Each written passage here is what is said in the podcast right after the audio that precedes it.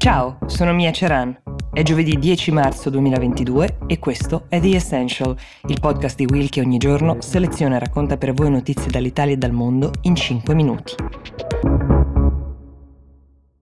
Sentiamo parlare tutti i giorni di persone che scappano dall'Ucraina, cercando magari una via per lasciare il paese verso ovest. Qualcuno di loro magari ha già un pezzo di famiglia in Europa, qualcuno invece si sta dirigendo senza meta verso quello che spera possa essere un futuro migliore, magari mh, mm, senza anche avere elementi per valutarlo, però a qualcuno, in particolare agli uomini tra i 18 e i 60 anni, ovvero quelli in età arruolabile, l'Ucraina sta vietando di lasciare il paese, pena l'arresto. È di questi giorni un appello delle Nazioni Unite ad essere umani e compassionevoli. Questo appello è rivolto alle forze di sicurezza ucraine che proprio perché è in vigore la legge marziale stanno controllando la frontiera eh, cercando di fermare qualunque uomo tra i 18 e i 60 che cerchi di scappare. Sia chiaro, gli uomini tra i 18 e i 60 anni non sono obbligati a imbracciare le armi, però viene ordinato loro sostanzialmente di non lasciare il paese, eccezione fatta per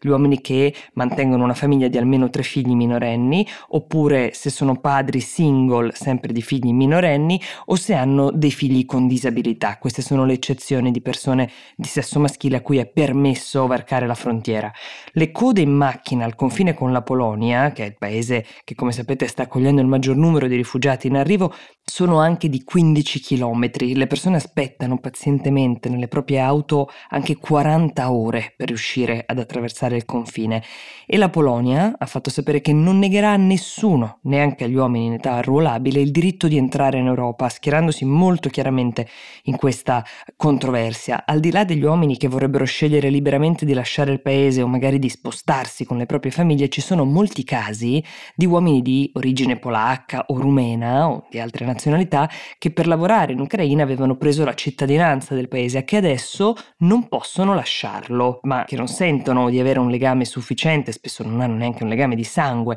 per combattere una guerra che non sentono propria. In molti casi le loro mogli e i loro figli, che potrebbero provare ad attraversare il confine, scelgono di restare con loro in un paese sotto assedio. Quando è stata introdotta la legge marziale, il ministro degli interni ucraino su Telegram ha postato un messaggio dicendo oggi è il giorno in cui tutti gli uomini ucraini che vogliono proteggere la propria casa devono imbracciare le armi, non solo per aiutare i nostri soldati, ma per ripulire l'Ucraina dal nemico una volta per tutte.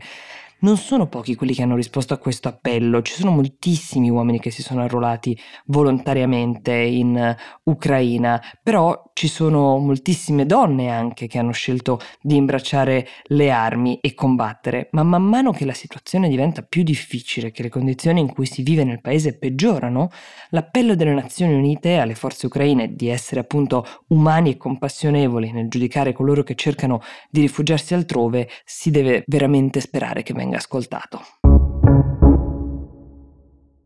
Allora, le abbiamo sentite anche in Italia negli ultimi giorni, quelle polemiche su, in particolare dei politici dei personaggi noti che un tempo si sono spesi in grandi lodi per Vladimir Putin o si sono fatti immortalare felicemente accanto a lui. Alcuni di questi tacciono su queste considerazioni passate, qualcuno le rinnega, altri invece provano uh, delle difese un po' difficili da sostenere in questo momento, ma l'elenco dei personaggi noti che negli ultimi vent'anni si sono affiancati alla figura di questo leader che è alla guida della Russia ormai da più di vent'anni, è molto lungo. Girano ad esempio queste immagini che potete vedere anche nel bellissimo ritratto di Putin fatto da Riccardo Haupt che trovate sui canali di Will, di una performance canora di Putin ad un evento di beneficenza che si è tenuto a San Pietroburgo nel 2010, mentre Putin canta in platea, attovagliati, come direbbe qualcuno, applaudenti e sorridenti, ci sono tra gli altri Kevin Costner, Sharon Stone, Monica Bellucci, Vincent Cassel, Goldie Hawn, Gérard Depardieu.